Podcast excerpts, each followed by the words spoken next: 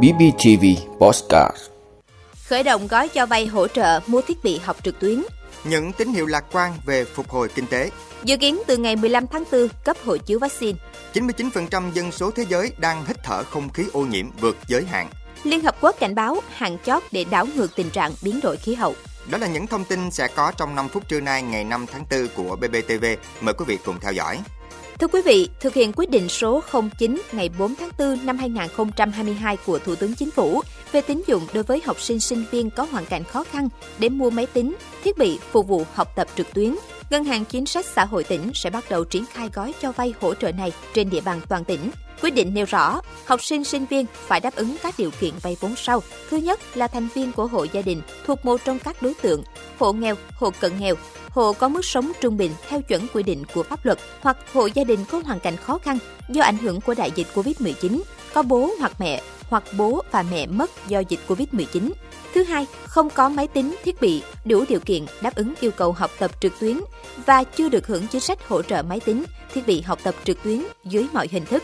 Mức cho vay tối đa 10 triệu đồng một học sinh, sinh viên, thời hạn cho vay tối đa 36 tháng, lãi suất cho vay 1,2% một năm, lãi suất nợ quá hạn bằng lãi suất cho vay hộ nghèo tại thời điểm vay vốn.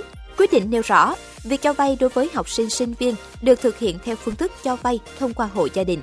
Trường hợp đối tượng đủ 18 tuổi thì được trực tiếp đứng tên vay vốn tại ngân hàng chính sách xã hội nơi cư trú hoặc nơi nhà trường đóng trụ sở. Quyết định có hiệu lực thi hành từ ngày 4 tháng 4 năm 2022. Thưa quý vị, sau hơn 2 năm phòng chống dịch và nửa năm kể từ khi mở cửa kinh tế trở lại, sức mua ở thành phố Hồ Chí Minh đang có dấu hiệu tăng rõ rệt, bất chấp khó khăn ở phía trước vẫn còn rất nhiều. Trên bình diện chung, lĩnh vực du lịch hàng không cũng tăng tốc mạnh mẽ nhờ lực cầu nội địa.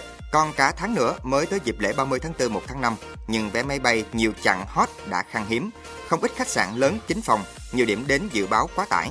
Cầu tăng thì cung tăng, dịch vụ hàng hóa tiêu thụ được kéo theo nhu cầu vốn để mở rộng hoạt động của doanh nghiệp tăng mạnh. Thực tế này được phản ánh qua các con số thống kê.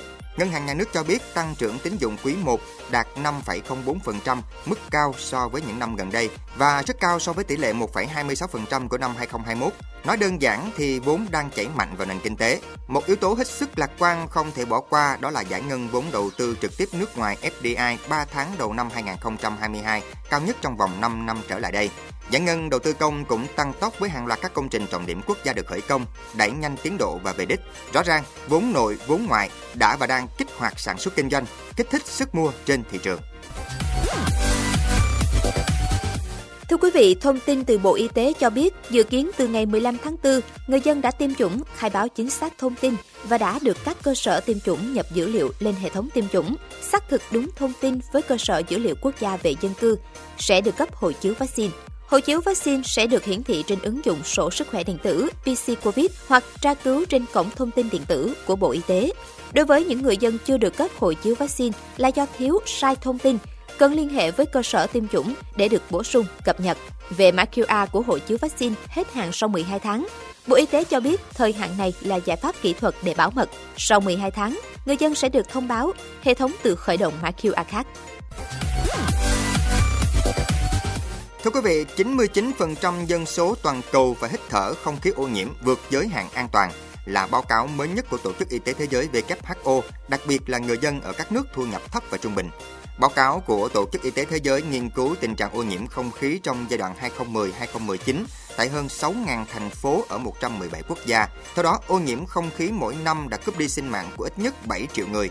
Số lượng các hạt bụi nhỏ trong không khí tại các nước châu Phi và khu vực phía Tây Thái Bình Dương cao gần gấp 8 lần so với tiêu chuẩn an toàn, trong khi mật độ của các hạt này tại châu Âu là thấp nhất. Số liệu cũng cho thấy chưa đầy 1% thành phố ở những nước có thu nhập thấp và trung bình đạt mức an toàn về chất lượng không khí theo khuyến nghị của Tổ chức Y tế Thế giới.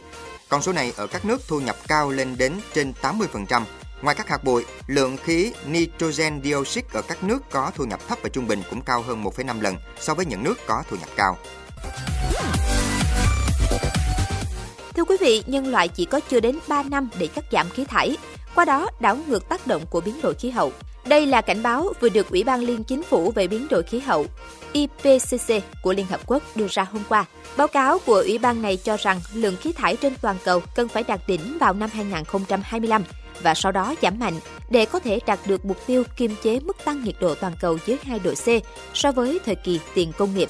Ủy ban kêu gọi thế giới chấm dứt hoàn toàn việc sử dụng than đá và cắt giảm lượng dầu mỏ và khí đốt tiêu thụ ở mức lần lượt 60% và 70%.